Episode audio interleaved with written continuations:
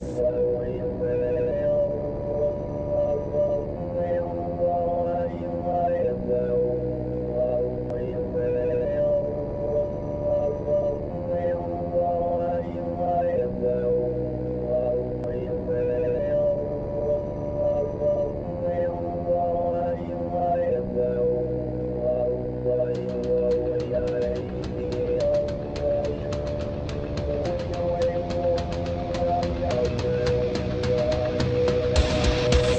PolitiK Podcast, the show for normal Americans.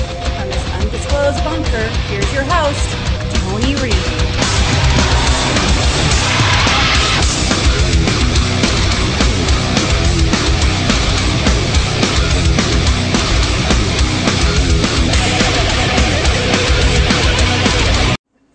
You know, to just be grossly generalistic, you could put half of Trump supporters into what I call the basket of deplorables. right? The racist, sexist, homophobic, xenophobic, Islamophobic, you name it. There wasn't this little tail of extremism waving, you know, wagging the dog of the uh, Republican Party as it is today. And sadly, so many of those extremists, those MAGA extremists, um, take their marching orders from Donald Trump, who has no credibility left by any measure. He's only in it for himself. He's now defending himself in civil actions and criminal actions. And when do they break with him? You know, because at some point, you know, maybe there needs to be a formal deprogramming of the cult members, but something needs to happen. Sadly, so many of those extremists, those MAGA extremists, um, take their marching orders from Donald Trump. And when do they break with him? You know, because at some point, you know, maybe there needs to be a formal deprogramming of the cult members, but something needs to happen. And how do you do that? Because you said you have to defeat them by defeating their leader. Their leader Right. is Donald Trump. Even you have said that you expect him to be the Republican nominee. How does this change at all? At this point, I think sadly he will still likely be the nominee, and we have to defeat him. This is your president and at his best, if you will. Watch. My message to unvaccinated Americans is this What more is there to wait for? What more do you need to see? We've been patient, but our patience is wearing thin. Do you want to be the side on the side of Dr. King or George Wallace? Do you want to be on the side of John Lewis or Bull Connor? Do you want to be the side of Abraham Lincoln or Jefferson Davis? This is the moment to decide, to defend our elections, to defend our democracy. Donald Trump and the MAGA Republicans represent an extremism that threatens the very foundations of our republic. And welcome back to Flyover PolitiK Podcast. It is the 8th of October, year of our Lord 2023, or as in our house, the day before the birth of your host. It's birthday week. That's right, birthday week. Used to be a thing. It's just a joke. So uh, that's a great intro. Uh, I put that in there. We're going to, of course, cover Hamas, the border, things like that today, but it's just, it's perfect. Is just per- that is acceptable. That is okay. In our media, they they they have no problem with it. I mean, The Hill, um, their story is just basically uh, Hillary says MAGA cult members need deprogramming, and in no place does it ever, ever, ever say, well, maybe that's divisive, maybe that's wrong. And at the same time, um, some liberal tweeter put this up American conservatives, a mental illness that needs to be eradicated through re education camps. This was before she even said it. Because they, they are the fascists. They, they, they believe this shit. They 100% believe this is the way it should be. They don't think you or I should have a voice. And right after she says this shit, October 6th, she goes on We Funded It PBS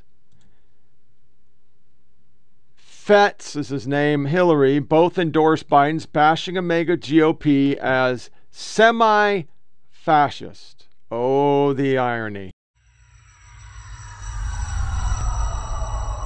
Final question, because I know your, your time is short. In preparing to speak with you, I spoke to some of your supporters, even some people who worked on your campaign. And the question they asked me to ask you is, is she okay? and I think what they meant was, is she at peace? Does she feel fulfilled after the, I would imagine, the trauma Yeah, it was of, pretty of traumatic. 2016? Yeah, yeah. So h- how are you doing? Yeah, personally, I'm doing great. And I appreciate uh, that uh, question because I get asked it all the time. uh, and, I always say, you know, personally, I'm great. I'm worried about our country and the world. And it always reminds me of what my dear friend and uh, the first woman Secretary of State used to say when she would speak about all the problems we have. And she wrote a book called Fascism, which was a warning to the United States. I'm talking about Madeleine Albright. Um, she fled the Nazis with her family, then she fled the communists. She kind of knows what she's talking about. Then they're doing this again. We're, we're all about taking guns. It's going to come in heavy once we hit the um, Hamas section because it's just the irony. I mean, th- they're not the fascist. We're the fascist. They're so fascist that a guy went on TV on MSDNC and he both side that you're supposed to do. And the left lost it. Uh, first, your thoughts on Kevin McCarthy invoking Abraham Lincoln. Today. Well, having written this book about Lincoln's efforts to build political coalitions and build a majority, I can't help but note that McCarthy lost his, and there are a couple of factors there. It's been noted that just a few lawmakers were able to overturn McCarthy, but part of that has to do with the kind of politics they've practiced over the past several years. Yeah. You could argue that had Republicans stood for something different over the past couple of years, they would have a big majority now, and Matt Gaetz would have much less influence. Instead, McCarthy is where he is, and by the way, Matt Gaetz also does not have a majority. And when you say, when Lincoln said a house divided against itself cannot stand, what he meant was sooner or later one side or the other has to win, and we do not know who is going to win the struggle for control of the Republican Party in the House. Absolutely. And I think, you know, you make the good point in the book that Lincoln was um, someone ready to have difficult conversations and Yeah. ready to have sort of polite disagreements with one another. Now, I would suggest to you that the chasm separating the parties is such that it's hard to imagine sort of um, camaraderie in the Yeah. same way. And yet, when you look at the way in which Democrats with very little apology, secured Kevin McCarthy's fate as an ousted speaker. One wonders if McCarthy had played that hand with Democrats a little bit differently, if he had not perha- per- perchance gone on the Sunday shows and said that the potential government shutdown was all their fault, if he had uh, made more of an overture towards Democrats, could his speakership have been saved? I think Democrats probably did not act on personal considerations, but on their calculation of their interests, just as McCarthy was acting as he thought on his interests. And there may well have been a different politics where Democrats would have seen it to be in their interest to prop up McCarthy, but they had so many substantive differences. It seems clear to me Yeah. that they wanted Republicans to have to sort out their House themselves. Even though the uh, net result may be a more radical far right speaker. Which brings us into a little crime section that I. This guy right here, because I'm going to play a video, and what the media decided to do is because he's an ex. It's not going to let me. He's an Antifa guy.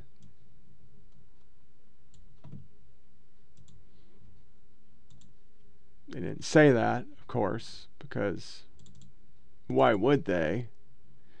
His murderer was also. Boom. And NBC went as too far, and this is the activist New York. I guess I didn't set it up. They they blurred his face This is footage of the man police say they were looking for. He has not yet been identified, but we are blurring his face at the moment while charges are pending. Uh, we watched again as all of this went down. More than a dozen officers were around when it happened before entering a home here on Lafayette Avenue. Now, So this activist guy had a penchant also to cheer when conservatives died. Um, doesn't mean he should have died, but eh, there are so many different ones here that uh,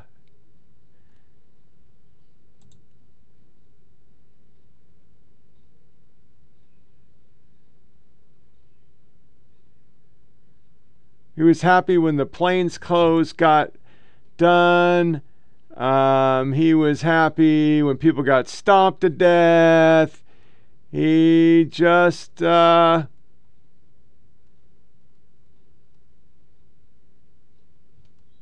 he wasn't a good guy, is what I'm trying to say. Um, there are hundreds of his filthy, filthy ones that, you know, um, uh, even got this shit. Um, the far right gloating over the murder of a progressive young man on his way home from a wedding is among the most morally abdominal things I've ever seen on this website. It should perhaps go without saying, but the point they think they are making is idiotic. No set of criminal justice policies could ever fully eliminate random homicides. A person is more likely to be murdered in West Virginia than New York City. Lie, lie, lie. And that same person, when he, all right, and I don't know if I got it, no. Um, when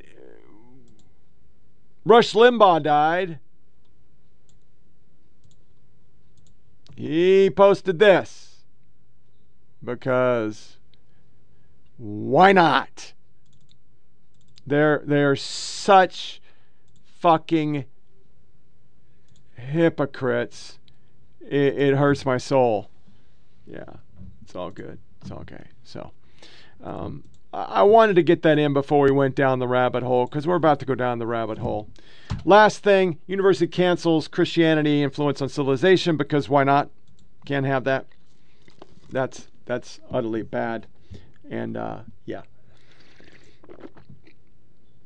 So before we go into Hamas, you must realize that we gave $6 billion to Iran. Iran's the biggest sponsor of Hamas and, and um, terrorism in the world.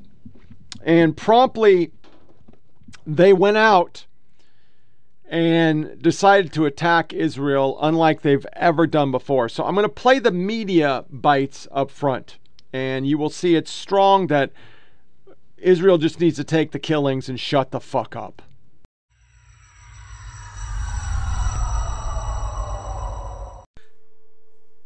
The international community and people certainly understand that, and we are obviously giving the narrative from your perspective right now. So, what I want to know from you is you explain it, but Hamas is not on your side, it's not on the Palestine, Palestinian Authority side. You're in the West Bank, and they are also uh, threatening you. And I want no, to know whether you. not. Uh, okay. I don't agree with that. I don't All think right. Hamas is threatening us. What threatens us is are the Israeli settlers. Okay. What threaten us are the Israeli occupation. What threaten, threaten, threaten us is the fact that Israel never learns from its mistakes and from its history. And uh, the same, in, in my opinion, uh, as the American administration, which fails to see things in an equal manner. Uh, the fact that uh, we are looked at as if we are all terrorists. I mean, look, it's not just Hamas that is described as terrorists. The American Congress considers the PLO, including Mr. Abbas, as terrorists as well. So the issue here is are we Palestinians equal human beings or not? Are we allowed to resist occupation as international law says or not? Are we entitled to peace and security as well or not? If Israel is, has the right to defend itself, do Palestinians also have the right to defend themselves or not? That is the question. And at this very moment, since the beginning, of this day, Israel has already killed 220 Palestinians in Gaza, including civilians, and injured 1,800 people. I care about the life of everybody, whether it's Palestinian or Israeli or anybody else. I don't want anybody to die. But I also say we should be treated as equal human beings, and that means we are entitled to freedom. That means we are entitled to ending occupation. The main cause of what is going on is the continuous occupation, is the fact that the world has been. That has been such a, a terrible situation, which has really seized the attention of the president, President Biden here. And that's one of the things that he was talking to Netanyahu about at the UN just a couple of weeks ago, that any normalization with Saudi Arabia has to take care of the Palestinians. There was some concern in some circles that, in fact, the Saudis were so eager for the economic benefits that this normalization would bring to their country, to Israel. You know that they have uh, frequent contacts behind the scenes that are not acknowledged by either country, but yeah. full diplomatic relationship would be very, very different. And there's some concern that this Saudi leader is not nearly as committed to the Palestinian cause and to protecting the Palestinians in any future negotiation as some of his predecessors, like King Abdullah, which who made it, you know, during the, you know the 1990s and the early 2000s, a, a cardinal rule that the Palestinians had to be part of any solution. Uh, Palestinians, as you know, have not had strong leadership. There have been no negotiations since 2014. Uh, uh, real negotiations between the Palestinians and the Israelis. The security relationship has not been good, and there has been uh, the most aggressive encroachment into the West Bank by this far right coalition government of any that we've seen. That was grave concern to President Biden. That and the so called judicial reform, which is anything but reform, according to probably 50% of Israelis, including many in the military and many in the intelligence communities, uh, this mobilization that has been going on for a year and that is reaching critical points, uh, not completely observed by the outside world, frankly. Uh, that has been a great concern to the White House. So for that reason, Netanyahu did not, has still not gotten a meeting in Washington, which he very much wanted. He wanted an Oval Office meeting when he came here for the UN, before that, in fact. And we know this is all uh, unfolding right now. It's obviously an active situation, but talk to us about the hostages. What are we talking about in terms of how many people and the plan to get them back? Laura, it is not clear right now how many Israelis have been taken hostage by Hamas, but there is no more sensitive piece of information in Israel right now than how many Israelis are inside of the Gaza Strip. The Israeli government, the Israeli people, the state of Israel puts an enormous value on getting its people back, whether they are alive or whether they are dead. And if there are live Israelis, soldiers, but especially if there are civilians inside of Gaza right now, there is almost no length that the Israeli government will not go to to get them back. And it may be that this Israeli government, this extreme right Israeli government under the leadership of Prime Minister Benjamin Netanyahu, feels it has no choice but to launch a major ground offensive inside of Gaza to rescue these Israeli hostages. And if it comes to that, if there is major fighting inside of those densely populated urban centers in Gaza City, in Khan Yunis, then what is already a high death toll likely to rise higher still. The official death toll inside of Israel, according to the Israeli Emergency Services, is at 22. But I can tell you guys, everyone here, based on these harrowing videos we are seeing on social media, expects that that death toll is going to rise further. The Israelis right now, Israel has been in upheaval uh, for a year now about these so-called judicial reforms at the beginning yeah. of the year. Um, Benjamin Netanyahu became uh, prime minister again. Uh, yeah. Israelis have been taking to the streets by the hundreds of thousands protesting this wildly unpopular government. This is the kind of thing that unites a country. Uh, when when you send 2,200 rockets overnight into Israel, does the do the internal protests in Israel fall away as Israelis uh, rally around Benjamin Netanyahu, who will clearly come down on on uh, uh on Hamas in Gaza with an iron fist? Yeah, and I was just in Israel covering those protests against that judicial effort by Netanyahu. And you know, there's a lot of anger in Israel, particularly in Tel Aviv, against Benjamin Netanyahu. This is a deeply divided country. Benjamin Netanyahu's efforts to try to railroad through his judicial, well, he calls it reforms, you know, that was very, very contentious there, very controversial. I couldn't think of a better gift for Benjamin Netanyahu right now than this kind of incursion. He can now position himself, as he has repeatedly throughout his very long tenure running Israel, he can now say, I am the sole protector of this nation. If you go against me, look at what you're up against. And that is what we're seeing right now. He will undoubtedly once the smoke clears, and we don't know when that's going to be, I mean, this is uh, this looks like a very hot conflict and one that we haven't seen in a very long time. As you mentioned, 50 years since that Yom Kippur War. We're going to be seeing Benjamin Netanyahu, this very contentious leader of Israel, a divided country. He's going to come out. I, I uh, very sure he's going to come out and say that I am the sole protector of this country. Look at the threat that we're facing, not just from the Palestinians, but from our neighbors. If uh, if uh, the Arab neighbors of Israel actually participate and, and join the calls by Hamas to participate in this fight against Israel, he will be able to say that he is the sole protector. And this is a very, very big gift for Benjamin Netanyahu. This is the point that you were making, Ayman, that, that for Benjamin Netanyahu, who argues that he's the guy who can keep Israel safe from the Palestinians, uh, now he's got his opportunity. Draw Israelis into this kind of urban warfare setting. The question is really going to be for the Israeli establishment, once they do get their hands uh, on this situation, understand just the magnitude of what has happened, is going to be how do they respond? And there is a political calculation. As I mentioned, um, the prime minister of Israel, the most right wing in its uh, history, the most far right extremist Jewish nationalist, Jewish supremacist government that has existed in Israel, has been over the past. By, by law, you're not characterizing, by the way. That's actually what they've written into That law. is just Yeah. like factually, you know what I mean?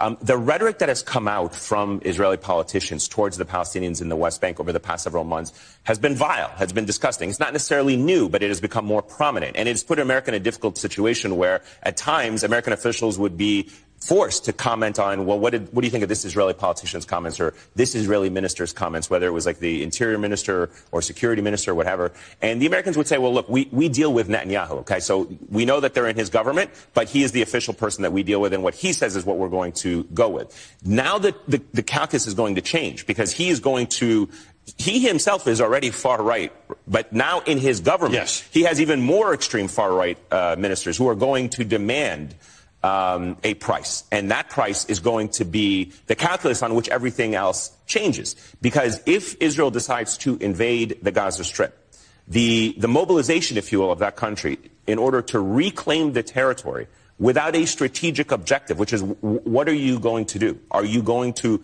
reoccupy the Gaza Strip, repopulate it with uh, settlements? Are you going in there to try and kill every Hamas leader?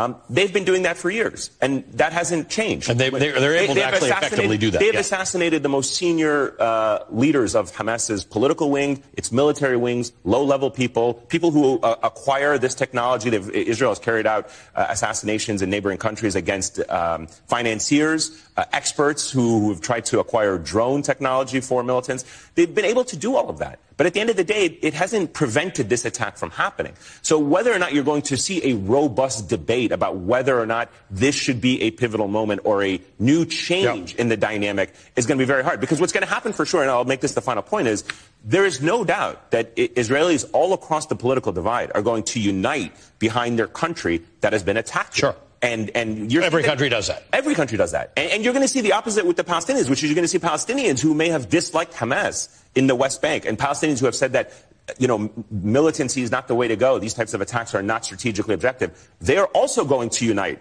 behind Hamas. Yes. And as you said earlier, all of the positions of the region are going to be hardened by the events of not only what happens today, but what happens. Today will not end better than it started. That's a that's a for sure. Let's go to Raf Sanchez, NBC foreign correspondent. He joins us now from Sderot, I- Israel. What is their response going to be? The prime minister has declared war, declared war on Hamas. When you declare a war, you aim for victory. But I ask myself the basic question exactly what do the Israelis hope to achieve? Reoccupation of the Gaza Strip?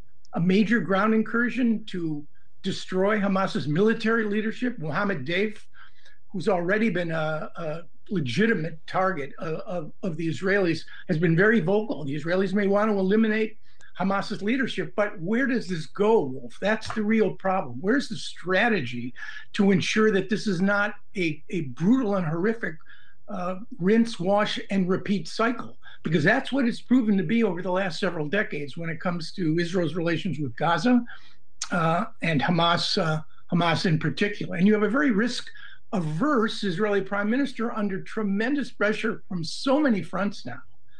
His trial, the judicial overhaul, inherently risk averse, but he may well be risk ready. He may have no choice but to respond with ground with ground forces. And we'll see if that escalates. I suspect it will. Uh, what do you What do you think we will hear from President Biden after his phone conversation with Prime Minister Netanyahu? Reassurance, reassurance, reassurance. There may be a more a more tepid call for restraint. Seems to me politically, uh, and given the president's uh, preternatural, profound support, emotional, uh, political, buried in his deep DNA for Israel, not for Benjamin Netanyahu, certainly not for the Netanyahu government, Netanyahu government, but for Israel for sure.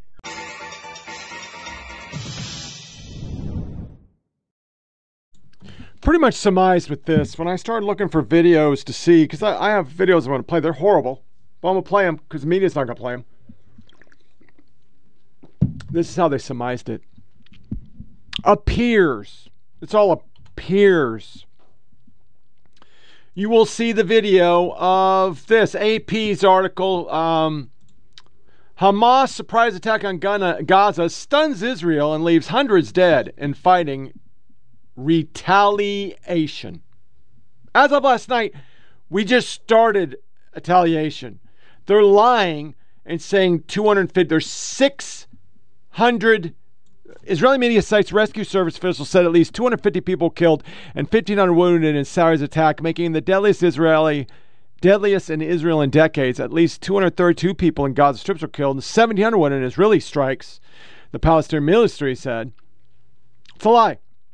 600 dead, untold wounded. And this wasn't an attack. They Israel's going after military. They're doing this. This is a teenage girl getting kidnapped. This came the Office of Palestinian Affairs, U.S. We unequivocally condemn the attacks of Hamas terrorists and the loss of life that has occurred. We urge all sides to refrain violence, retaliatory attacks. Terror and violence serve nothing. Israel, take it. And then when people brought out the fact, this is Rasmussen, not a single cent from these funds has been spent, and these funds have absolutely nothing to do with the horrific attacks yesterday. Money isn't fungible if the Biden White House deems it not to be. This is an actual NSC spokesman. These funds have absolutely nothing to do with these. I am just shocked that you would bring up that we gave 6 billion to the number one funder of terrorism in the world, Iran. It's disinformation. That was her thing. Disinformation right there. That's their thing. Whenever they're caught being fucked up, it's disinformation. And and this was all over the internet. Um, make sure I have the right version of it. Uh, this is from 2020. I found one from 2021. I found one from 2022. This this is Iran.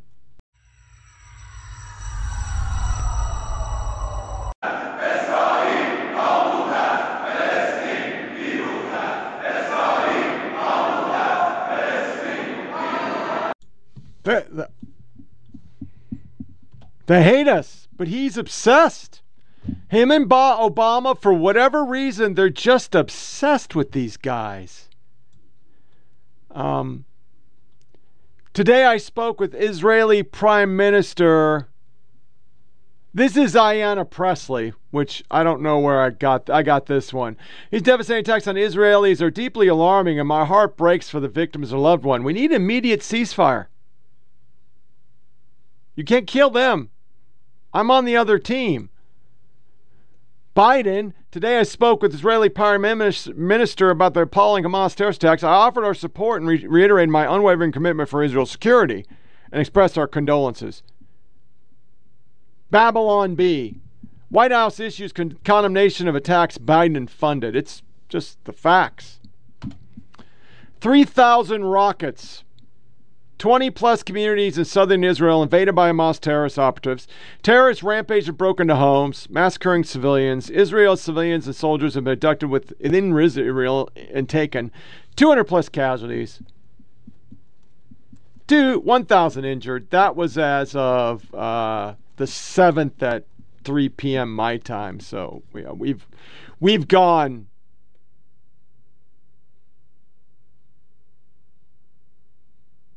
Uh, these are the things. In a war, there are no winners. In a war against Israel, there are no survivors.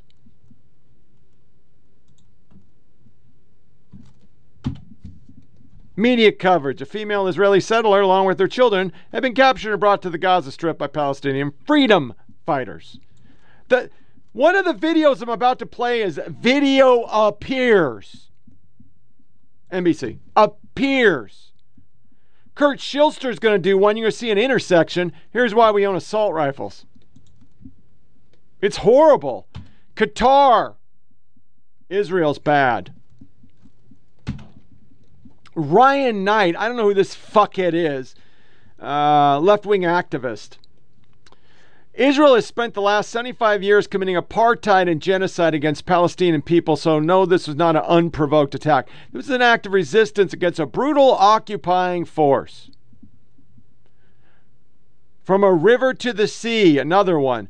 Uncritical support to Palestinian resistance on settler colonial occupation of Israel. I wish all the best to all armed Palestinian forces that they successful on their mission of getting their captures home back from the settlers. This, I keep seeing officials giving statements about the unprovoked attack. Another lefty. As if Palestine's people are some st- abstract thought. Another lefty. When you stand up against genocide and someone paints you a terrorist. Another lefty. Anyone saying this attack was unprovoked is simply trying to rewrite history. Tam Khan, war. This isn't war, never has been. It's genocide. The actions of today are a result of 75 years of Israeli occupation. Bunch of Zionist scumbags out there being used off repeated unprovoked bullshit. Palestinians have legal right to armed struggle. It's time for Israel to accept that as an occupied people, Palestine has a right to resist. Mm, only Palestine controlled areas are free of Jews, whereas Arab live in Israel's with representation in Knesset. Stop spreading lies. Ryan Knight murdered old lady is a legitimate form of political expression. It doesn't fucking matter. These people just don't get it. They'll never fucking get it. MSNBC, you heard this one. I'm asked Tech. I couldn't think of a better gift for Benjamin Netanyahu. Yeah, he wants people to die.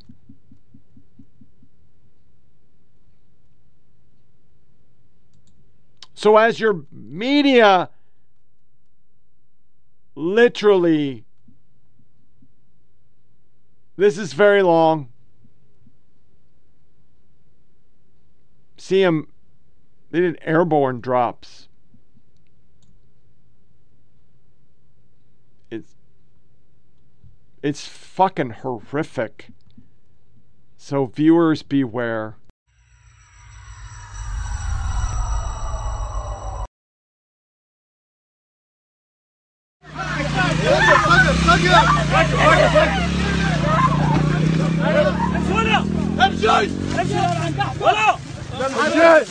امشي امشي كل عندك اساسي هتاخد الجوسه اساسي برا برا ولا ولا ولا ما حد يشكل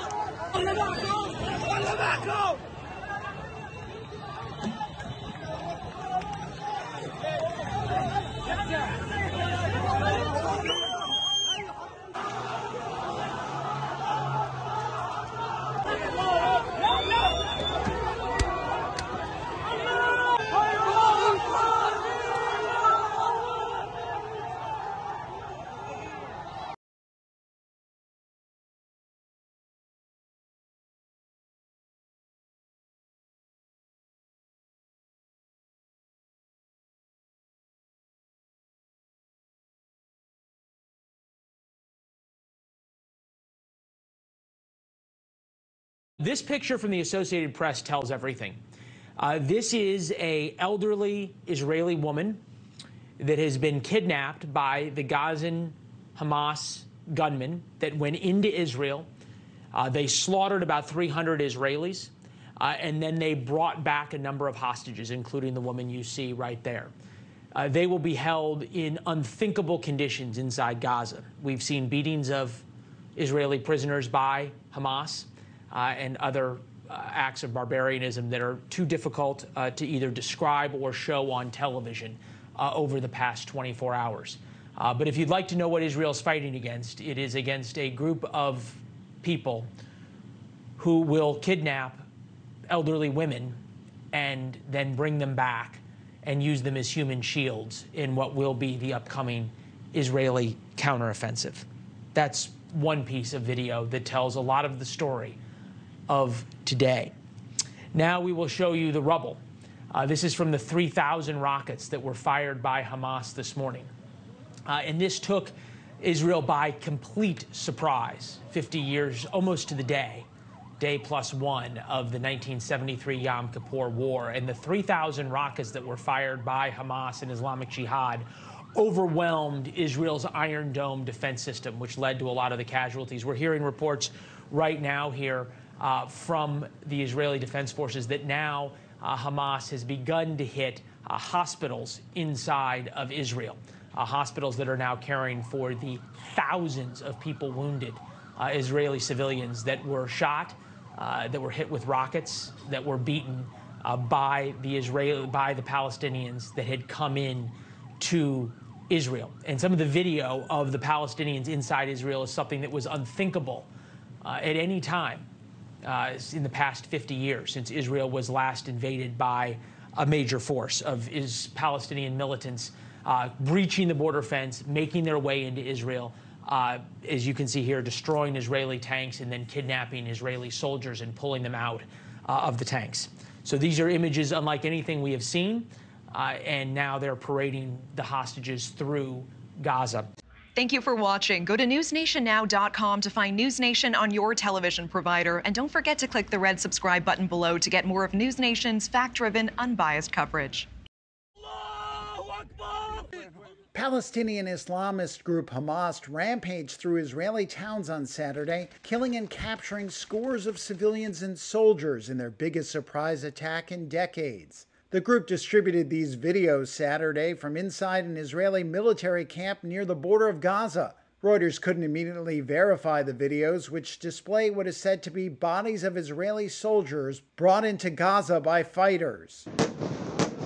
Israel then responded with massive airstrikes deep inside the coastal enclave that led to the collapse of buildings and vowed unprecedented retaliation. During a security cabinet meeting, Israeli Prime Minister Benjamin Netanyahu said, Since this morning, the state of Israel has been at war. Our first objective is to clear out enemy forces that infiltrated and restore the security and quiet to the communities that have been attacked. The second objective, at the same time, is to exact an immense price from the enemy within the Gaza Strip, too. Hamas leader Ismail Haniyeh said the assault that had begun in Gaza would spread to the West Bank and Jerusalem. This was the morning of defeat and humiliation upon our enemy, its soldiers, and its settlers, he said, adding, What happened reveals the greatness of our preparation. What happened today reveals the weakness of the enemy. In southern Israel near Gaza, bullet holes filled the windshield of a car as bodies were found nearby while rockets lit up the night sky as fighting progressed into the night. Hamas said it fired 150 of them toward Tel Aviv in retaliation for the Israeli strike that took down a building.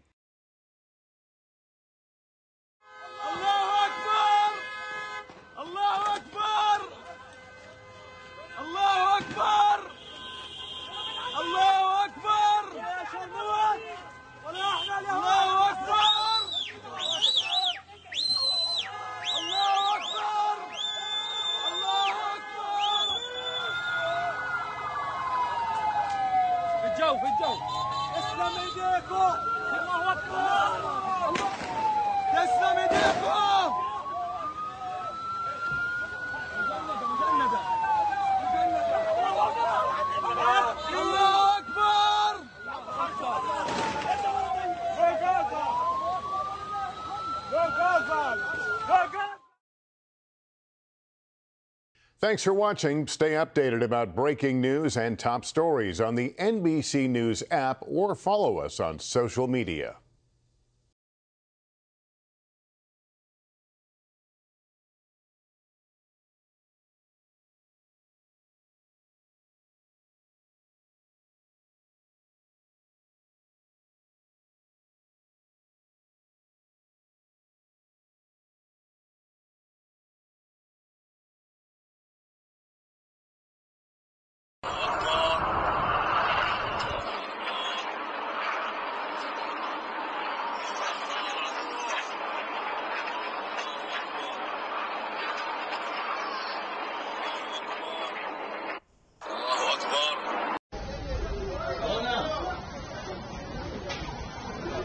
מקבלים פה באזור. פה הנה, פה לבטה יש.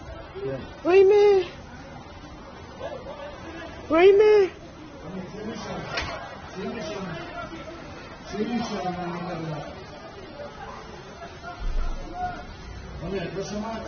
לא רוצה.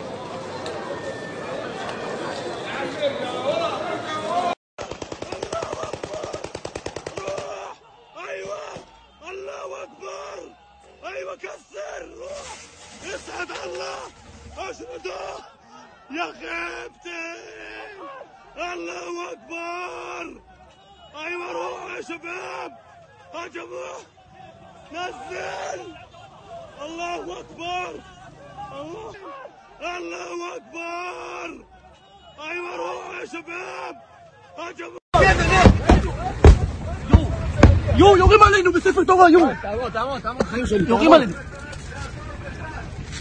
יורים עלינו, אחי.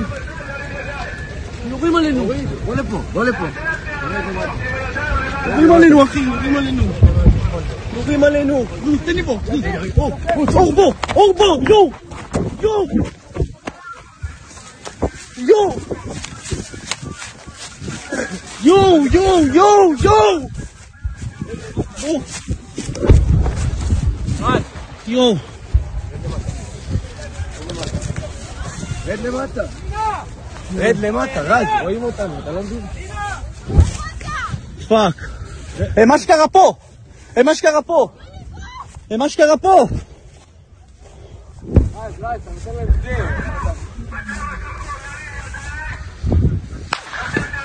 יו! יו! צלפים, יו! יו! יו! יו! רד, רד, רד, בוא לפה, בוא לפה. בוא לפה, רב. זהו, צ'ק. רד למטה. יש להם צלפים, יש שרמוטה. תגיד לי, הנה לרכב שלהם מן הטנדר. כנס לפה, יש להם צלפים.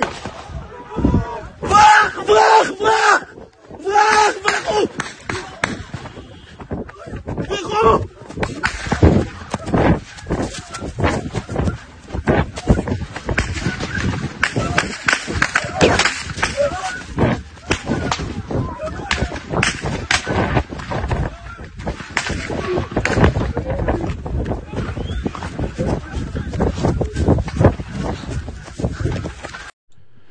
So um, I think it's fair to say this is not the same thing.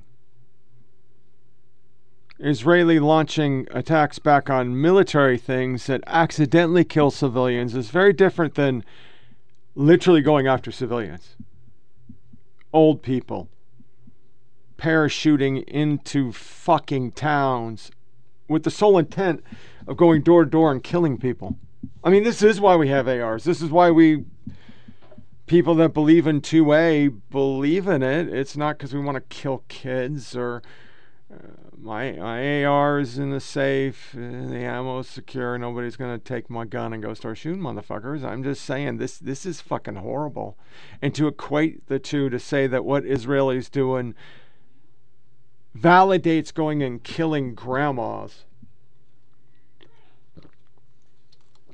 little kids. Gotta say, not the same thing. It's not the same thing. So more to follow next podcast on this. The final. It's it's horrible. It, it's just horrible. This, those are just all dead people. Now we get into hypocrisy 101. Ed Kraska King. Why hasn't Greg Abbott mentioned the fact that it was the Biden administration who's building this call?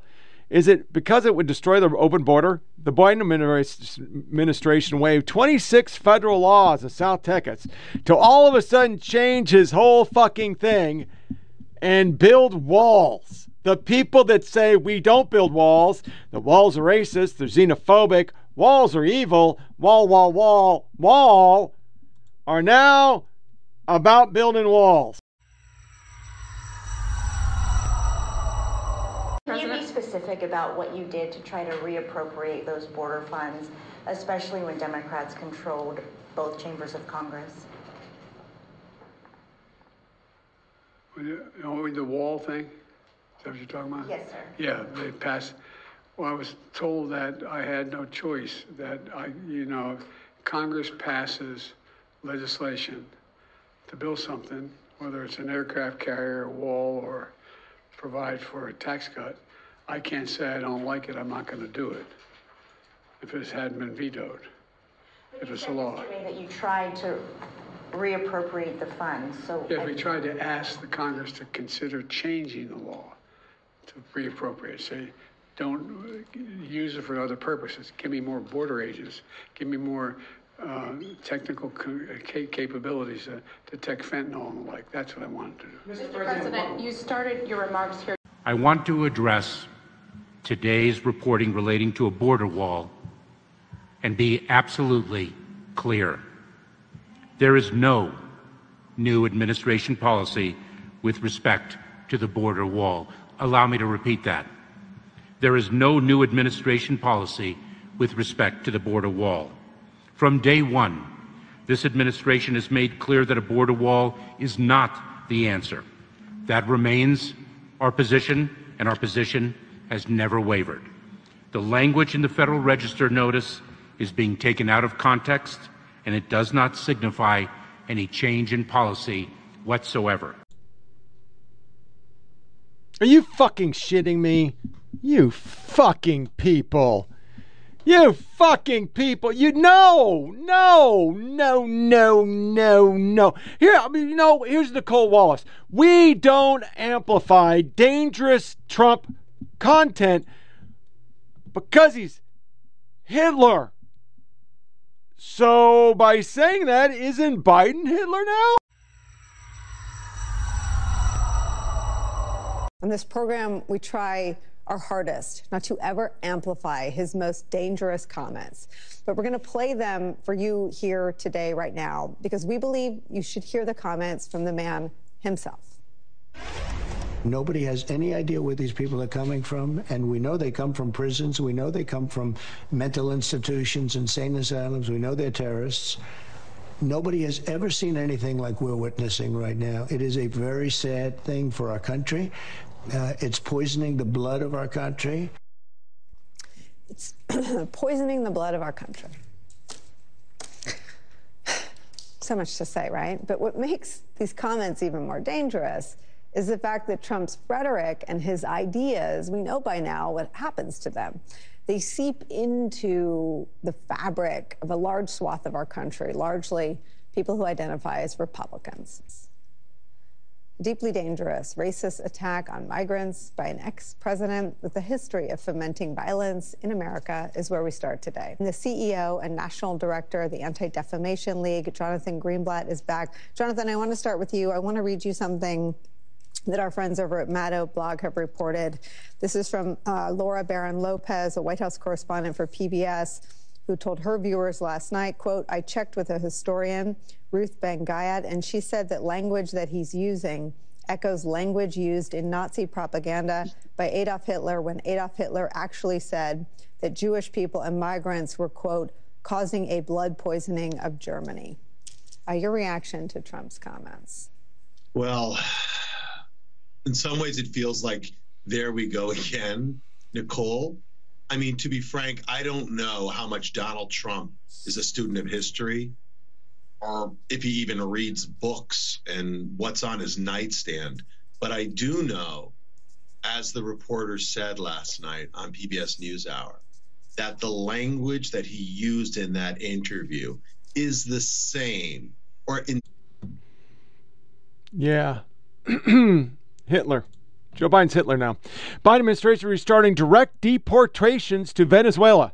So now we're just turning it off. People are asking, "Hey AOC, what's up with this? Where where are we? Are we on this still?" Cuz that's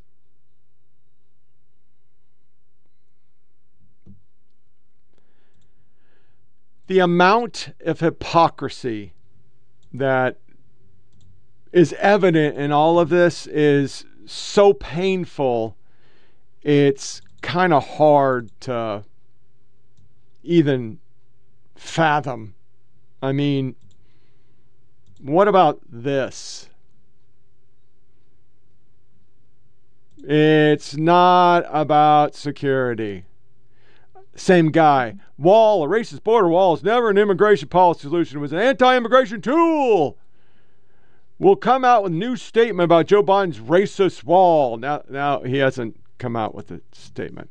Then Glenn Greenwald comes at it.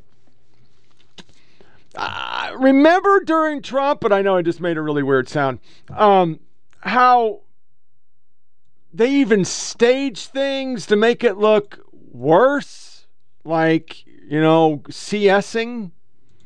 Do we remember that stuff? Well, yeah. CNN, uh, Biden administration bypasses 26 federal laws. Absolutely amazing how Dem immigration views and rhetoric radically changed the second large number of undocumented migrants arrived in blue cities. There's still been no melodramatic AOC with the white pictures that I won't put back up.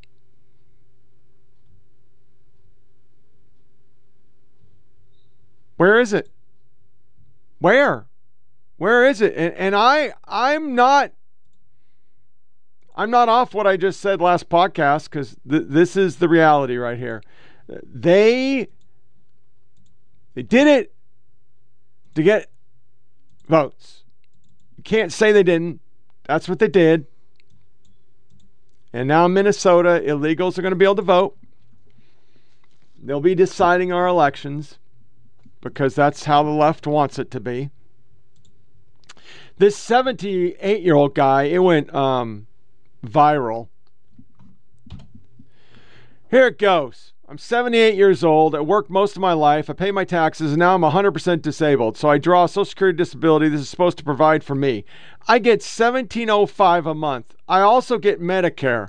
Now I draw from other retirements is my other retirements.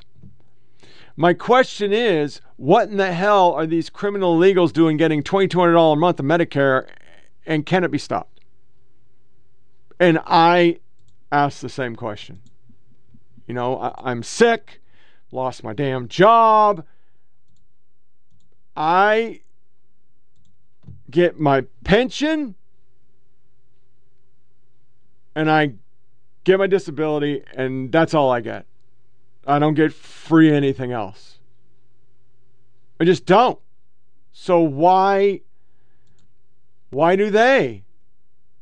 Why do, why do they get this stuff? They walk in the country, they don't speak the language, they post opposing countries' flags. I mean, but here here's our jerk off of the week. Um, you know, it, it's it's what you'd expect. I, I paired it off to just three different sound bites, but it's obvious the left, you know, the, the media is just going to let this slide because it doesn't matter. Miami politics, the media jerk off of the week.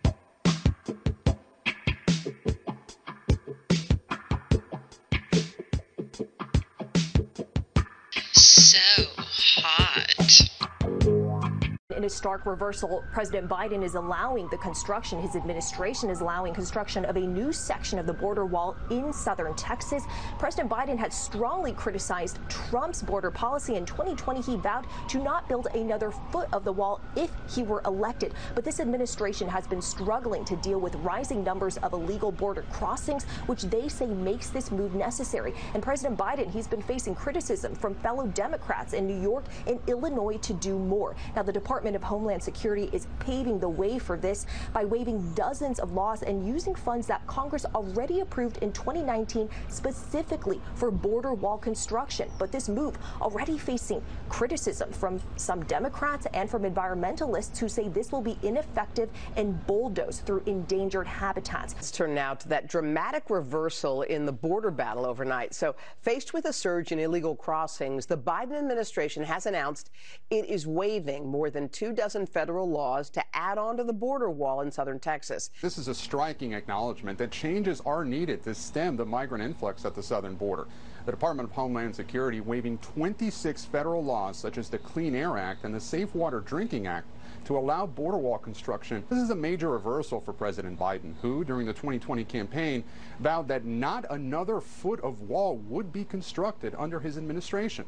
The president also issued a proclamation in 2021 stating that building a massive wall that spans the entire southern border is not a serious policy solution. It's a waste of money that diverts attention from genuine threats to our homeland security. In a statement overnight, Customs and Border Protection says funds for this project were appropriated by Congress in 2019 and that DHS is. The president just told me that a border wall does not work. If that's the case, why does his own Department of Homeland Security Secretary say in a public notice, quote, there is presently an acute and immediate need to construct physical barriers? The president was very clear in saying, and also what you all have been reporting about, uh, about this, uh, uh, this construction.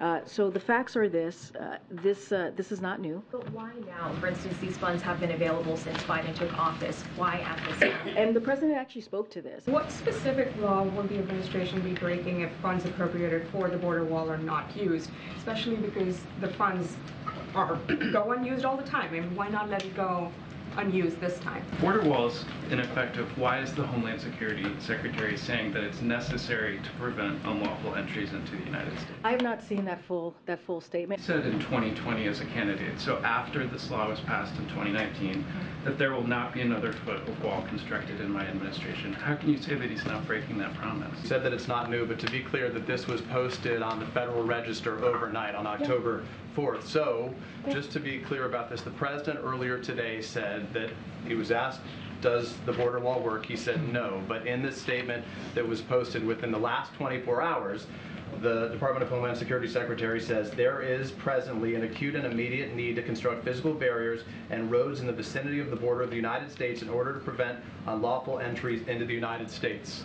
So who's right? The statement from the DHS Secretary overnight or the President's comments today saying they don't work? Do you have a disagreement with his Department of Homeland Security I, Secretary? What I can tell you, what the President, I, have, I, I, want to tell you what the President said and what your colleague asked him. He said, no, he doesn't believe that the border wall is effective. Speaking in direct contradiction to what his own I know, I hear you. I hear you. I'm speaking for the President. Is it at all related to the funding request uh, for Ukraine that the administration has been pushing for, given what some House Republicans are saying that they want border money right now? You've said many times that the President many times has asked Congress to cancel or shift these funds toward more effective uses at the border. how has he specifically done that? Has, it, has that been through formal budget or funding requests? When did that happen? So I don't have the exact timeline. His DHS secretary previously said um, in 2021 he was against the border wall. Um, as many of my colleagues have pointed out, he has recently said that there's you know an acute need. It seems that his secretary has changed his mind. Will the president, or has the president inquired uh, what caused that pollution. As a candidate, President Biden didn't say there will not be another foot of wall constructed that uh, except what was appropriated in 2019. He said there will not be another foot of wall constructed in my administration. So something changed. What? You want us to break the law? Is that what you want? You want us to not comply with the law? I'm not. Uh, I'm, I'm but you want, about but you if want he us to not comply it. with the law. You want us to not be in administrations that follow the You rule guys of law. do this all the time. The student loans, uh, the student loan forgiveness program. Uh, you went to court to fight for that. If this is such a problem, building 20 miles of wall, why not just go to court? We went to Congress. The Congress appropriates the funding. Why not fight Congress, them more? Congress appropriates the funding. We asked them to not use that funding for that particular purpose. They denied it, and now we're complying with the law. If you have to build a border wall, but you don't think that it's going to work, then once it's done, are you just going to tear it down? I'm not getting into hypotheticals from here. I'm just telling you what I can tell you from here. The facts are that DHS is complying with the law.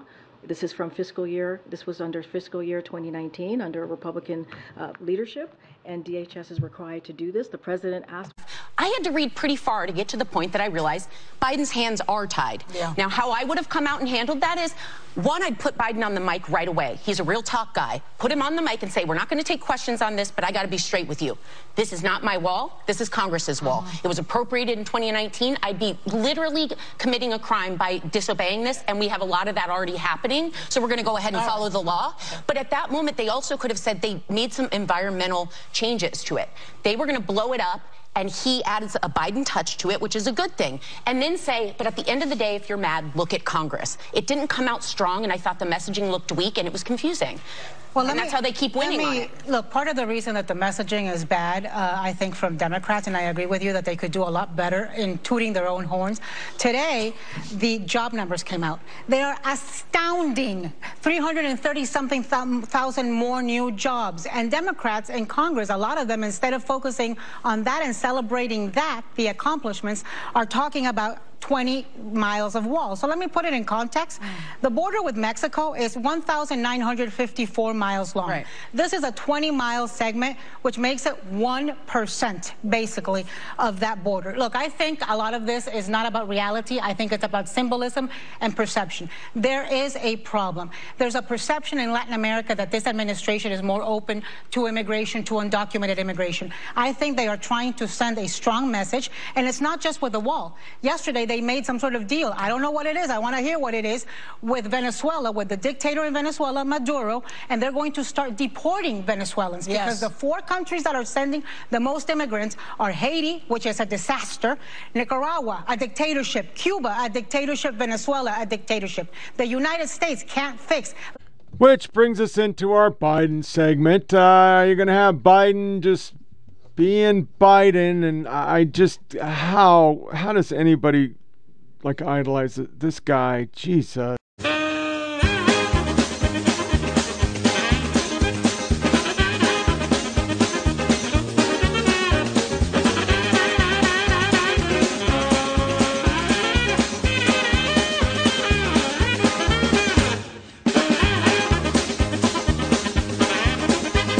Well, first of all, you just heard the news today too. They haven't heard it. I think the people, those 300 plus thousand people who got jobs, feel better about the economy. I look. I got to choose my words here. You all are not the happiest people in the world.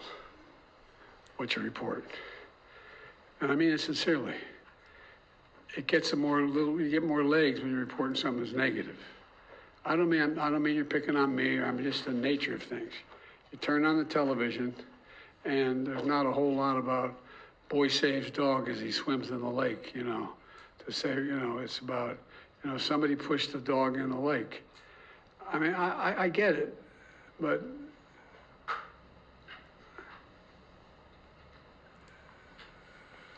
if you just listen to what's going on around the world, there's reason for people to be concerned. There's reason for people to be concerned what's going on with in Russia. There's reason to be concerned about what's going on in other parts of the world. I think that the American people are smart as hell and know what their interests are. I think they know they're better off financially than they were before. It's a fact. And all the all that data, all that polling stuff. Anyway. Mr. President, why are you not legally trying to challenge border wall construction? President, you started your remarks here today by saying it was good news today with the economic report. Why do you think most people still don't feel positive or feel good news about the economy? Well, first of all, you just heard the news today too. They haven't heard it. I think the people, those 300 plus thousand people who got jobs, feel better about the economy. I look. I got to choose my words here. You all are not the happiest people in the world. What you report, and I mean it sincerely. It gets a more little. You get more legs when you're reporting something that's negative. I don't mean I don't mean you're picking on me. I'm just the nature of things. You turn on the television, and there's not a whole lot about boy saves dog as he swims in the lake. You know, to say you know it's about you know somebody pushed the dog in the lake. I mean I, I, get it, but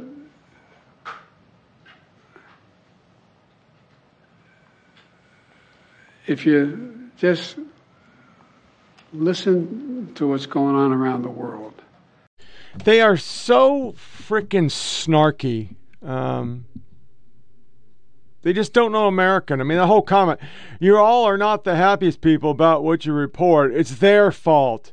Why do you think people still don't feel positive about the news? You turn on the television, it's all negative. It's because you don't grocery shop, Mr. President. And then there's student loan. They're still rolling this out. It's not true. It's not forgiveness. Somebody else is paying for it. They go after that he had a PPP loan. How many Dems had PPP loans? Quite a few. Then we get the jobs report. And once again, it's never really covered in the media unless you're Republican. And once again, I'm not a Republican. I hate the Republicans. But Republicans you hit this. Every jobs they've come out with has receded. It's not true. Hell, I've been looking. There's not a lot of jobs out there. But it's subtle. Then we get into this. The Commander Biden story is more than just a dog bite, man, multiple people story. It's a perfect encapsulation of the Biden administration and multiple failures. Back when he was running for president, there was a theme Biden is a decent man, he even loves dogs. This was a contrast to the orange man bad who does not love dogs. But upon further examination, Biden loves for dogs does not extend to the point of training them well. And another lip service rather than principled stance policy, if you really love dogs, you take the time to teach them not to bite people. I don't think Biden actually loves dogs. I think he loves the thought of them. He loves the perception. The same as he said about American LGBTQ and immigrants. He doesn't actually care. He just wants to make you think he does. It's not about the dogs, their well being, or their unconditional love. It's all about him. Explains why I won't pass the blame and then spend three years blaming Orange Man bad and Republicans. It's a lot of talk for very little action. Meanwhile, people are being bitten and ripped by his policy. He's not actually a decent man. He's inappropriate with women and children, has a history of racist remarks, and is using power of the federal government to punish his enemies. It's time to declare Joe Biden an unfit dog owner. And right on the heels of that, the two German shepherds belonging to President Joe Biden and the First Lady Jill Biden returned to Biden family home in Delaware last week for aggressive behavior. Just wasn't Major Biden, it was other ones biting people says everything you need to know about somebody. This thing, meet Tyler Cherry, one of the radical leftists in Biden admin. Tyler's a principal deputy communication director for Secretary of Interior. Police equal slaves, abolish ICE. None of these people are good at anything. They just fit in a nice block. James Woods back on Twitter. Now that virtually every vaccinated person has contracted the engineered COVID 19 virus, the jig is pretty much up on an election interference scam. COVID is done. Just yesterday, the Biden gang tested our emergency broadcast system. What's the new gambit going to be? And he is so fucking right. So, a great way to prove um, about Biden was I think I played it. Let me double check. Yeah, it was the last soundbite you heard. This is CBS. Now I- I'm going to read this, and it is fucking uncourageable. It's just uncourageable.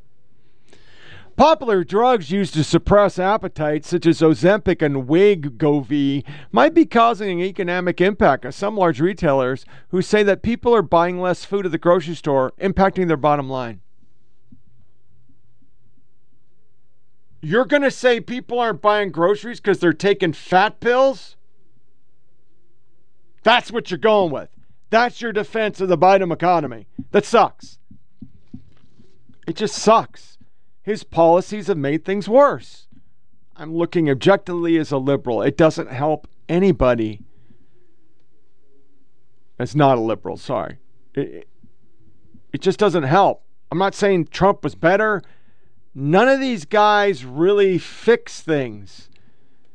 They set the table for the next election. So they throw out little bones to the base. If it's right, it's build a wall, fuck those immigrants. If it's left, free shit for everybody. Doesn't fix anything. Because if you fixed it, what are you going to fundraise on? What are you going to get your next election? How are you going to demonize people?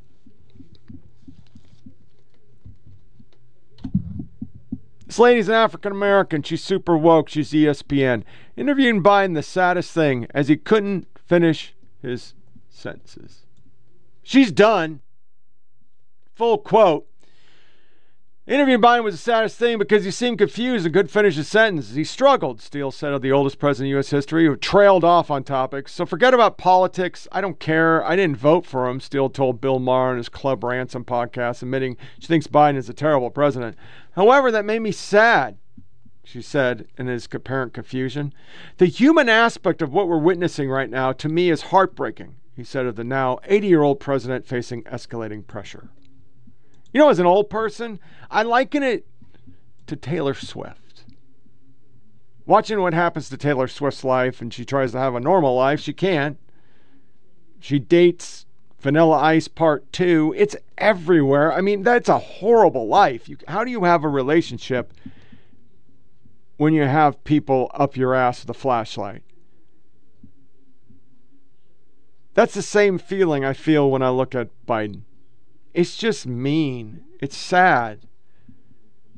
He's really old. And I understand he was the best they had and they didn't want Trump. They think Trump's an existential threat. They believe that because they've said it so much that it, they believe it.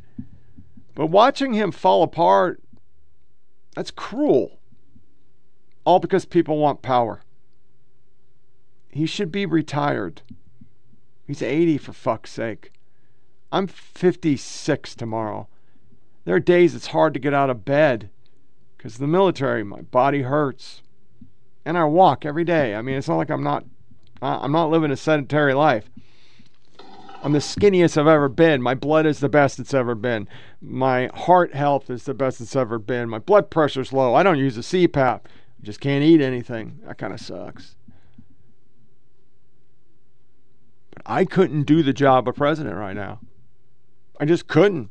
Physically, I couldn't do it. I'm on medicine that I fall asleep at 8 o'clock every fucking night. I know my limits. You know, people say I, I degrade myself too much, but it's I'm a realist. I'm a middle-aged doppelganger gidiff. A grandpa you don't want to fuck. I'm bald, I'm not attractive. I'm an old man now. That's who I am.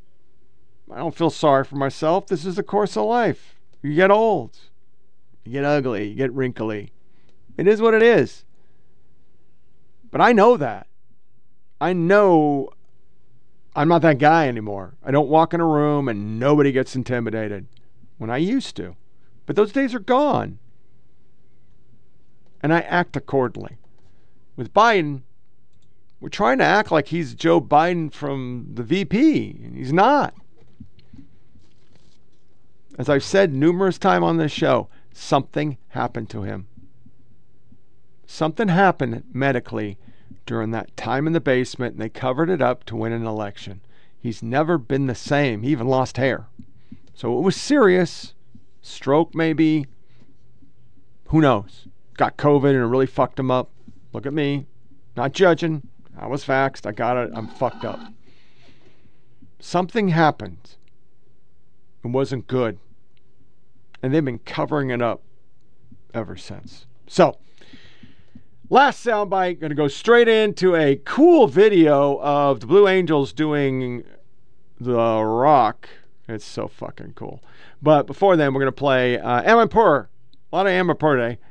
Guest insults GOP senator. How dare a black man have disdain for LBJ and straight into our six to nine round burst.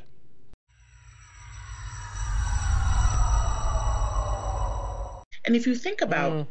the long history, why is this happening, right? This is fundamentally, Christiane, about the things that I write about in my book, The Sum of Us, which is that we are in a contest about whether a multiracial democracy can truly thrive in America. Right. Because these far right legislators represent an older, whiter, more conservative, uh, minority of the population, and they are seeing a uh, an overwhelming shift in the country to a more multiracial, uh, younger electorate that wants basic things out of the government that have not been able to be achieved, like universal child care, truly guaranteed affordable health care, um, the kinds of the student debt cancellation that you know res, you know is able to survive a Supreme Court uh, case these are the kinds of this agenda, this sort of agenda to address basic human needs, to address inequality and climate change, has been stalled by a shrinking radical minority. And so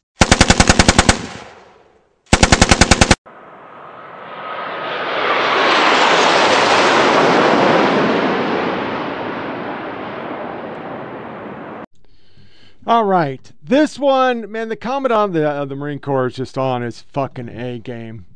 He sees the threat. We'll see by the end of this. Milley sure the fuck doesn't. U.S. Army shrinks to the smallest size since World War II as it struggles to find recruit, and that is 15,000. That's a division short. When I went to war, I was missing one squad. Right now, you'd be missing two squads. You don't have full infantry platoons. You can't fight wars that way. Army or SFAB is going to be using uh, SpaceX Starshield, so that'll be interesting to see how that works in a combat. This is a sad story. Um, during Black Hawk Down, a platoon from 187, I fought with them in uh, same company. I fought with them in uh, Operation Anaconda. They were on LZ uh, three and got fucked up. and they got pulled out really quick during Black Hawk Down and never got awarded silver stars or anything. So they brought. It's just an incredibly cool picture, which I forgot to snap, so I'm going to grab grab it right now. Um, they brought them back to the battalion quad and gave them their silver stars like a long time late. Uh, and I gotta see which what which one is this. Sorry. Um, fuck, Tony, you're just fucking up by the numbers. By the numbers in cadence uh, 12. 12. Here they are, old timers getting brought back to get their uh, long overdue CIBs because it's an award that goes to companies. It doesn't go to individuals. So somehow, you know, once they came back, nobody ever put in the paperwork. So that kind of sucks. A lot. and is bullshitty da. Which brings us to our last thing. Um, well, I want to cover one thing. They're going to change VA, and from what I'm reading, it ain't good. It could cost people their health care by saying, okay, you can go out and do whatever. And these uh, these authors, I'm going to tell you right now, they're doing it in a way it's going to fuck people. So be careful if you're a vet with these new you can take your VA anywhere things. What they're trying to do is get us off the base, get us out of federal things, and make us start paying more because it's the most expensive part of every institution is the health care. So even though you may have VA for free, like I could, I have you know 80 percent disabled, I could have free VA. I don't use it. I use my TRICARE and I pay a premium. They're always trying to kick us off TRICARE Prime because it overburdens the system. And they don't want us there. So just be careful. That was last article. So General Milley was asked basically about Biden. Uh, recent 60, uh, the president's age, along with that of former President Donald Trump, have become point of concern. So they asked him about it, and uh, I'll just say that Brit Hume. So who do you believe, the general or your lying eyes? Other, the U.S. media have absolutely eclipsed anything Pravda could have done. Not this yes man, especially after successful Afghanistan withdrawal. This is Milley this is his response to that question. President Joe Biden has been portrayed by his political opponents and even some of his allies as too old to be president. I'm not asking for your political opinion here, but how does he seem to you? Look at, uh, I'm not going to comment. I didn't comment on the former president's uh, mental health, physical health, and, and, and I'm not going to comment on the current president's mental health or physical health. I think that's highly inappropriate for the uh, senior officer of the United States military to, to do that.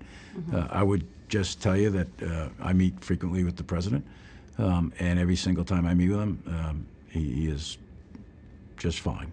How people interpret that is up to them, but uh, I, I, engage with him frequently and, and uh, alert, sound, uh, does his homework, reads the papers, uh, re- reads all the read ahead material, and is very, very engaging in, in uh, issues of very serious matters of war and peace and life and death. So, if the American people are worried about an individual um, who who is you know someone who's making decisions of war and peace and uh, has access to you know makes the decisions of nuclear weapons and that sort of thing, I think they can rest easy. He's an embarrassment to the uniform, an embarrassment to the uniform. He is a liberal. He's not a soldier. Soldiers don't answer that question. Soldiers don't answer that question. It's not his place to fucking say what the president is or isn't. Either president. You serve the commander in chief. It doesn't matter if he's a douche nozzle. I served Clinton.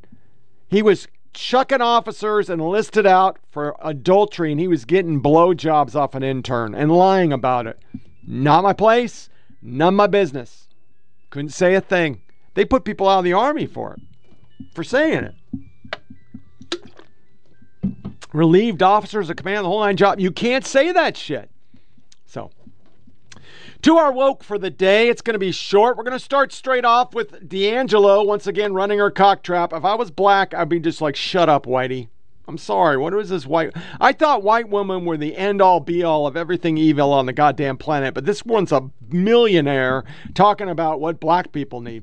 And then ESPN, literally on a subject about these athletic contracts. Now, they're getting paid now, but they.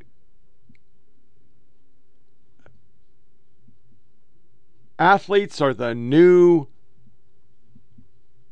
slaves. Yeah, yeah, they said it. Whether Joe Biden believes this madness or is simply too weak to resist it, his administration has been completely hijacked by the radical left. The dividing line in America is no longer between right or left. The choice is between normal or crazy. Yeah, well, first let me just say I think all white people's households are racist because True. we're in Come a racist on. society. So, Yes. so I don't actually think I'm any less or more racist than anyone else, and that includes Donald Trump. 100%. Right? Like, there's nothing that comes out of his mouth that I, he's not speaking a foreign language. I 100%. recognize what he says. Uh, I was raised in the same culture. There's a difference between us in that he amplifies and embraces, and I seek to challenge and interrupt. But uh, it's not useful for me to point my finger at him and then exempt myself. It's almost like the contracts, you know, are the new slave chains, right? So, you know, you have to sign this contract and sign this document and sign this document. It's like you're binded to this. And then if you break that, that's your livelihood, that's your life. So we the new slaves. Athletes are literally the new slaves because we need this. Our families, our friends depend on this contract to eat. All right. That- that's that's good stuff. That's good stuff. Here's NBC. A Maryland woman knew her ancestors had risen from slavery in Middle Tennessee. What you didn't know, a direct descendant of the people who enslaved her ancestors is U.S. congressperson, and they're bad. They're just bad people. So they ran a full page, huge. Lucretia Johnson Flash, Representative Brett Guthrie of Kentucky, or his contemporary relatives. Yeah. Okay. Then we have this beautiful nugget from one underscore, the gay guy who hates cis people. And that racist that still has a show on MSDNC, they're just they don't like that Twitter is no longer their personal playground that they can just prosecute everybody for things they think they said they said. Give us the explanation. Why did Musk destroy Twitter? So there are a lot of reasons he destroyed Twitter, uh, but the way in which he did it might be tied to this guy named Darren Beattie. Uh, Darren Beattie is a former Trump speechwriter, like you said. He used to write speeches for guys like Stephen Miller in the Trump White House, but he was fired for speaking at a conference alongside a white nationalist who runs a website called VDare.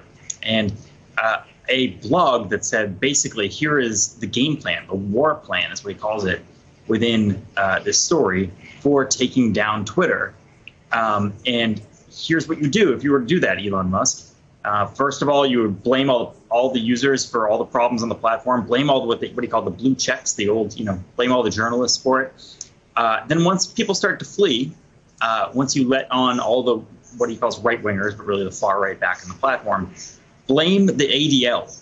Now, uh, the interesting part about this is that this was texted to him, this game plan, 10 days before Elon bought the website. Um, it, this is in a series of texts that were um, revealed in a lawsuit from when Twitter tried to force Elon to go through with the purchase of the site. So we're sort of at that endpoint now. Pretty much everything that happens within uh, that text and within um, that battle plan, which he says would amount to the declaration of war against the globalist American empire, by the way. Uh, all of that stuff has already happened. Now we're sort of at the end of that article. What he does to try to rebuild this thing has no value at this point, really. Uh, it's sort of uh, anybody's guess. Okay. Democrat activist is nervous that new Florida law, which gives the option of the death penalty for child rap- rapist, would affect the LGBTQ community. And it's not just a few people. Tonight, the state of Tennessee has its first openly transgender lawmaker. Olivia Hill is a member of Nashville's Metro Council. She's also a Navy veteran who served in combat during Desert Storm and is an advocate for the LGBTQ plus community. And the council member at large, Olivia Hill, joins us now here on The Source. Council member, this is a historic day for you. I know this is a really big moment. You are now the first transgender elected official in, in Tennessee. One of the pitches that you made to voters was that you were, quote, a qualified human. Tell me what drove that. Well, you know, I tried really hard to just work off of my uh, my experience and my resume for a right to sit at the table. Uh, I knew that trying to run as a trans woman would, would not win voters, and I and I just ran for uh, my experience. And what did you hear from voters when you were out on the campaign trail? You know, uh, the thing that I shared the most with folks is, is people understand Nashville traffic and people understand how Nashville traffic is slowed down. But the thing is, is all the utilities have seen the same traffic. So power, water, storm drains have all seen the same traffic and they've all slowed down, and that's my expertise. So uh, I served 10 years in the Navy, where I, uh, and then uh, almost three decades at Vanderbilt University running the power plant. Yeah, they say all politics is local, of course. Eh, one thing that people, of course, will look for when you're in this role and what this means is is a bigger national picture, though. Of course, is more than 220 laws have been introduced this year. Uh, most, a lot of them specifically targeting transgender people. How do you plan to use your voice eh, when it comes to that issue specifically? Well, I, I really try to kind of separate that. I, I have a job to do uh, in Nashville and to work on infrastructure, utilities, and transit. Uh, and I plan to work very hard on that. I retired a couple years ago, and I, I plan to spend most of my effort on that. But I also will spend some time to try to advocate for, for LGBT rights, especially T. Yeah, you mentioned that you have been through a lot and that you lost a lot of friends some contact with family members, your job. Hi. So there have been some interesting bills coming out of Florida this week, such as the multiple proposals that would allow the death penalty for anyone who sexually batters a child under the age of 12, which was approved unanimously, or the vote to allow the death penalty on a split jury. Out of the 27 states that allow the death penalty, Florida is now one of four that allows it based on a split jury. Now, you might be thinking, you know, people who harm children deserve the worst penalties in the world, and sure. But I want us to think about how we keep having these scares focused around minorities about how we are going to harm the children, we are going to be predators, we are going to be etc. Giving the government the right to murder just means they have to redefine who deserves murder before you are on that list, before we are on that list. I don't think that is as bad as it's going to get in the state of Florida or possibly red states in general for trans people. I think that this is the ultimate goal. Yes, he wants to deter as many gay and trans people from the state of Florida as possible, but those who do not leave at their own free will, well, what's going to happen if you refuse to leave a bathroom? They're already calling the communities um, trans and gay, they're already calling them groomers. That's the next step. Well, they didn't leave the bathroom because they're obviously going to do something with my child. And if they think that you're a pedophile or a groomer or a sex offender, it's legalized genocide. Oh, and I forgot that Kaitlan Collins. That's a transgender person that was on regular TV, and yeah, we wonder why. It's everything that comes out is a lie. It's just all a fucking lie. The notes say gay bill, a lie. It's all lies. And then when they actually pass laws that say you can abort a baby up until birth, like Virginia did, and the governor of said state says, yeah, we'll let the baby just sit there and be comfortable, and you say, hey, that's kind of heinous. I mean, I, am pro choice, don't give a fuck, but that's kind of heinous you're the bigot. You're the piece of shit. Somehow you're a racist because it was a black person, because they said it was a black person, which to me is fucking racist. Why would you say that? But Anyway, this is really scary. A parent alleges that her kid's elementary school has implemented policies to hide its students' gender transition for parents, and bathroom policies based on gender identity are not updating parents about these policies. And it's a Lompoc neighborhood watch. And are we surprised? No the the thing I played on this show that was 100% right is we're coming for your kids. That gay choir of San Francisco. They they admit it when you actually get them. They yeah. Because we felt that people treated us inappropriately, which I doubt because I was born and raised in Oregon. We had gay people all over the fucking place. Nobody gave a shit. Nobody called anybody a faggot or any. Nobody cared. And then I served in the army and had gay guys that you knew they were gay. We didn't give a fuck. Before it was Don't Ask, Don't Tell. And then all the people that got out for Don't Ask, Don't Tell were guys that wanted to get the fuck out. And they said, they usually were straight people and they had a financial problem and they could get a better job. I remember like three or four cases like that. Guy walking in the company command and go, I suck dick and I will suck dick forever. Their words. So they could get kicked out. But nobody kicked people out.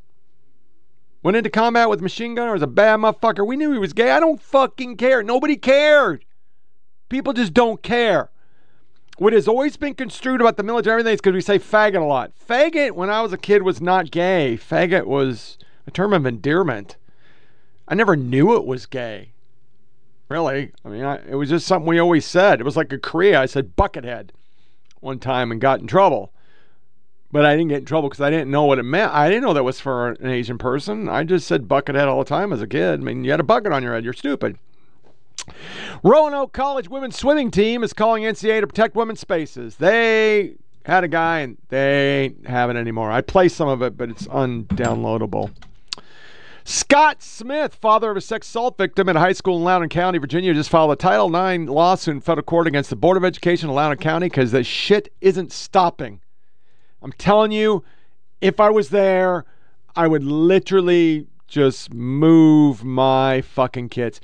And the reason why is just not that case. Here are parents and the Virginia School Board.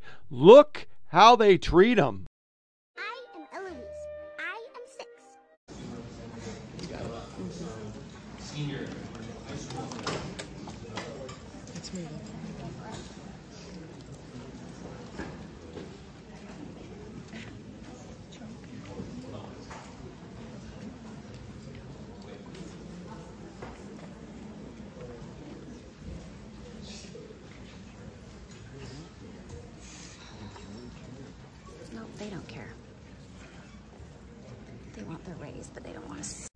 They don't want you to speak.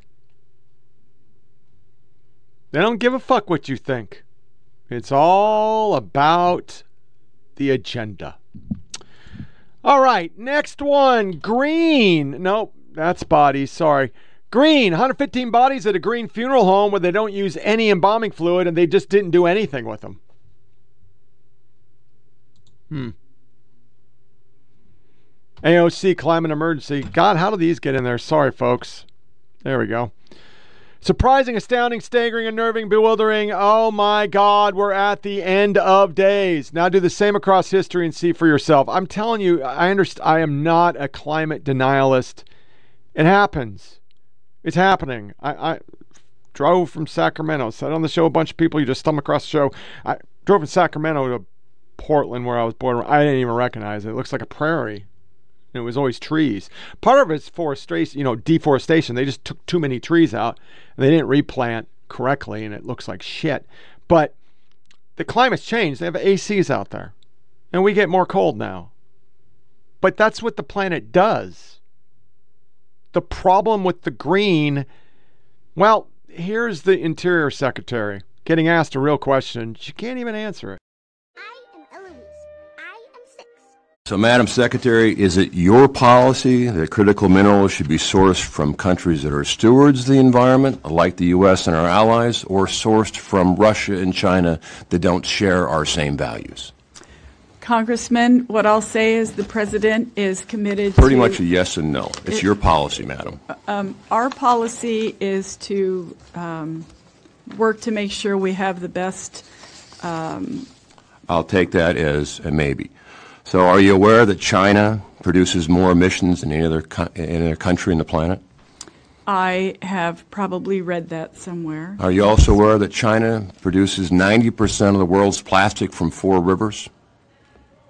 I will take that as as Have you also you also are aware that China is the biggest offender on illegal fishing? thank you, Chair. Have you read the Department of Interior report on critical minerals dated December 17? December 17th of 2021? Uh, 2017. 2017. I have not read that full report from 2017. Are you aware that China controls by proxy production the supply chain of critical minerals that are critical to both the EV world and defense? Thank you for that information.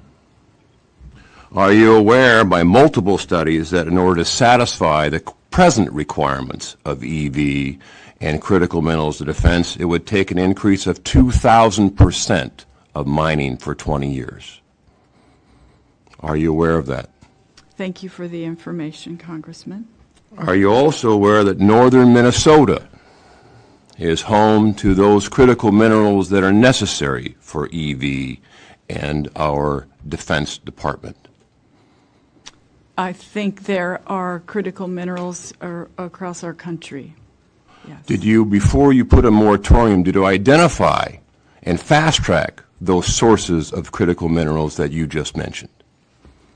Are you talking about in Minnesota and the boundary I- waters? You had mentioned that there's other places within the United States that also hold critical minerals that are required for the country.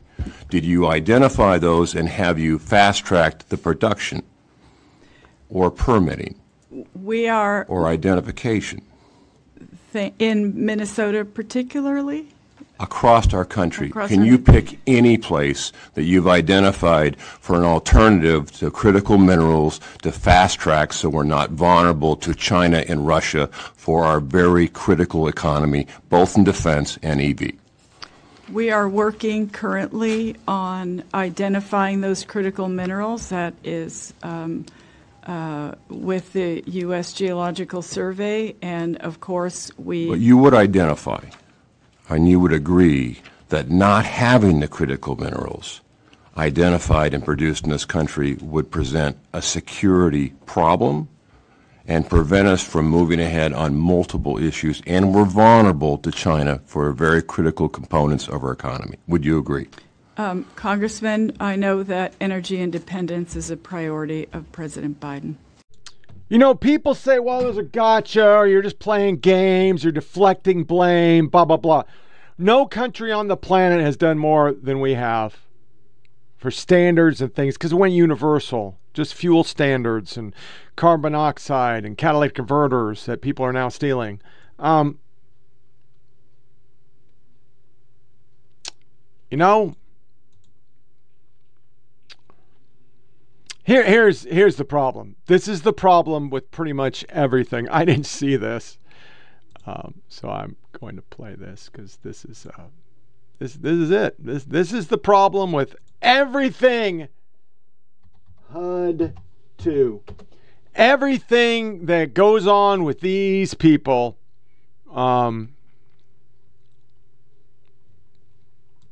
are these two videos because now there's another one. Here we go. Oh my God.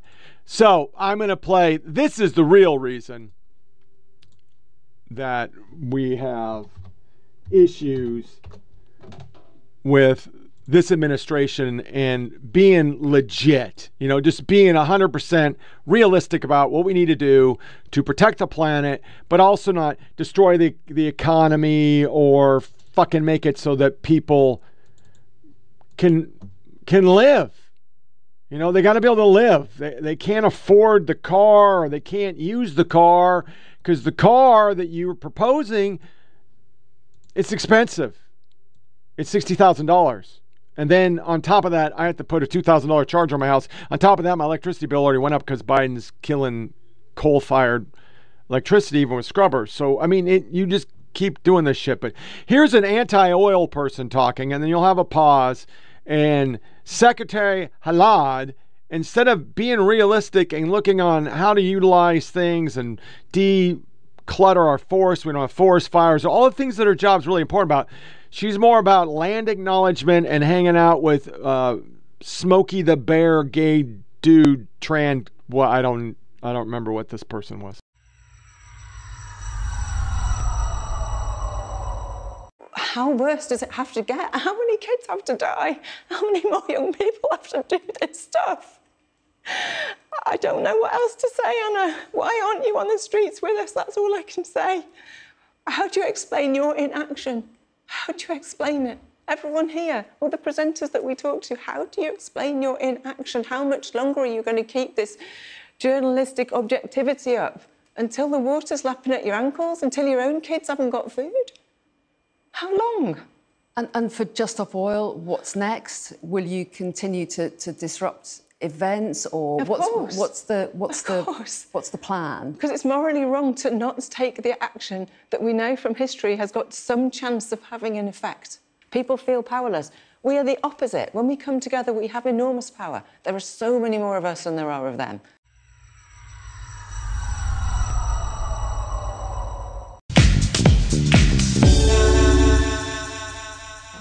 Patty, I am so excited to be here with you at Stonewall the National Monument with these beautiful flags behind us.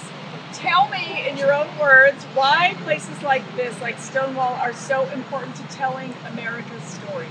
Hmm, it's a great question. I think it's because queer rights are more under attack than ever.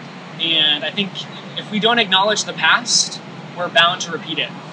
So, at a place like Stonewall, this beautiful place, it's a place where so much discrimination and hatred occurred against the queer community, but it's also a place where resistance and queer joy and queer liberation happened. That's the problem. Too busy being fucking woke. So woke that you you're just not good at your goddamn job. So go to our lighter fare. It's not really a funny thing. This is uh, a BLM movement. Watch white lefty men learn they're really not allies in this short little video, and we'll close this bitch out.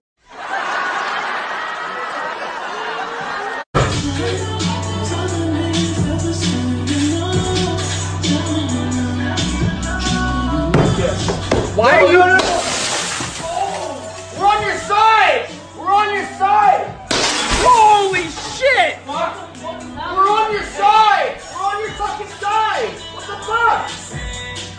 What the fuck? Yeah, you're not really down. Hold on.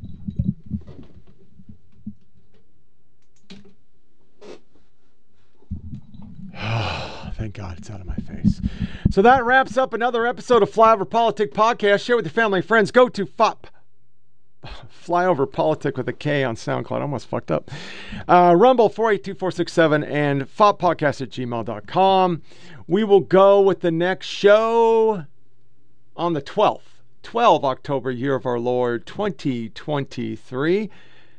Until then, disconnect from all your devices. Don't give the yeah yeahs, and I thank you all for watching. Every death is a tragedy, y'all. Seven lives.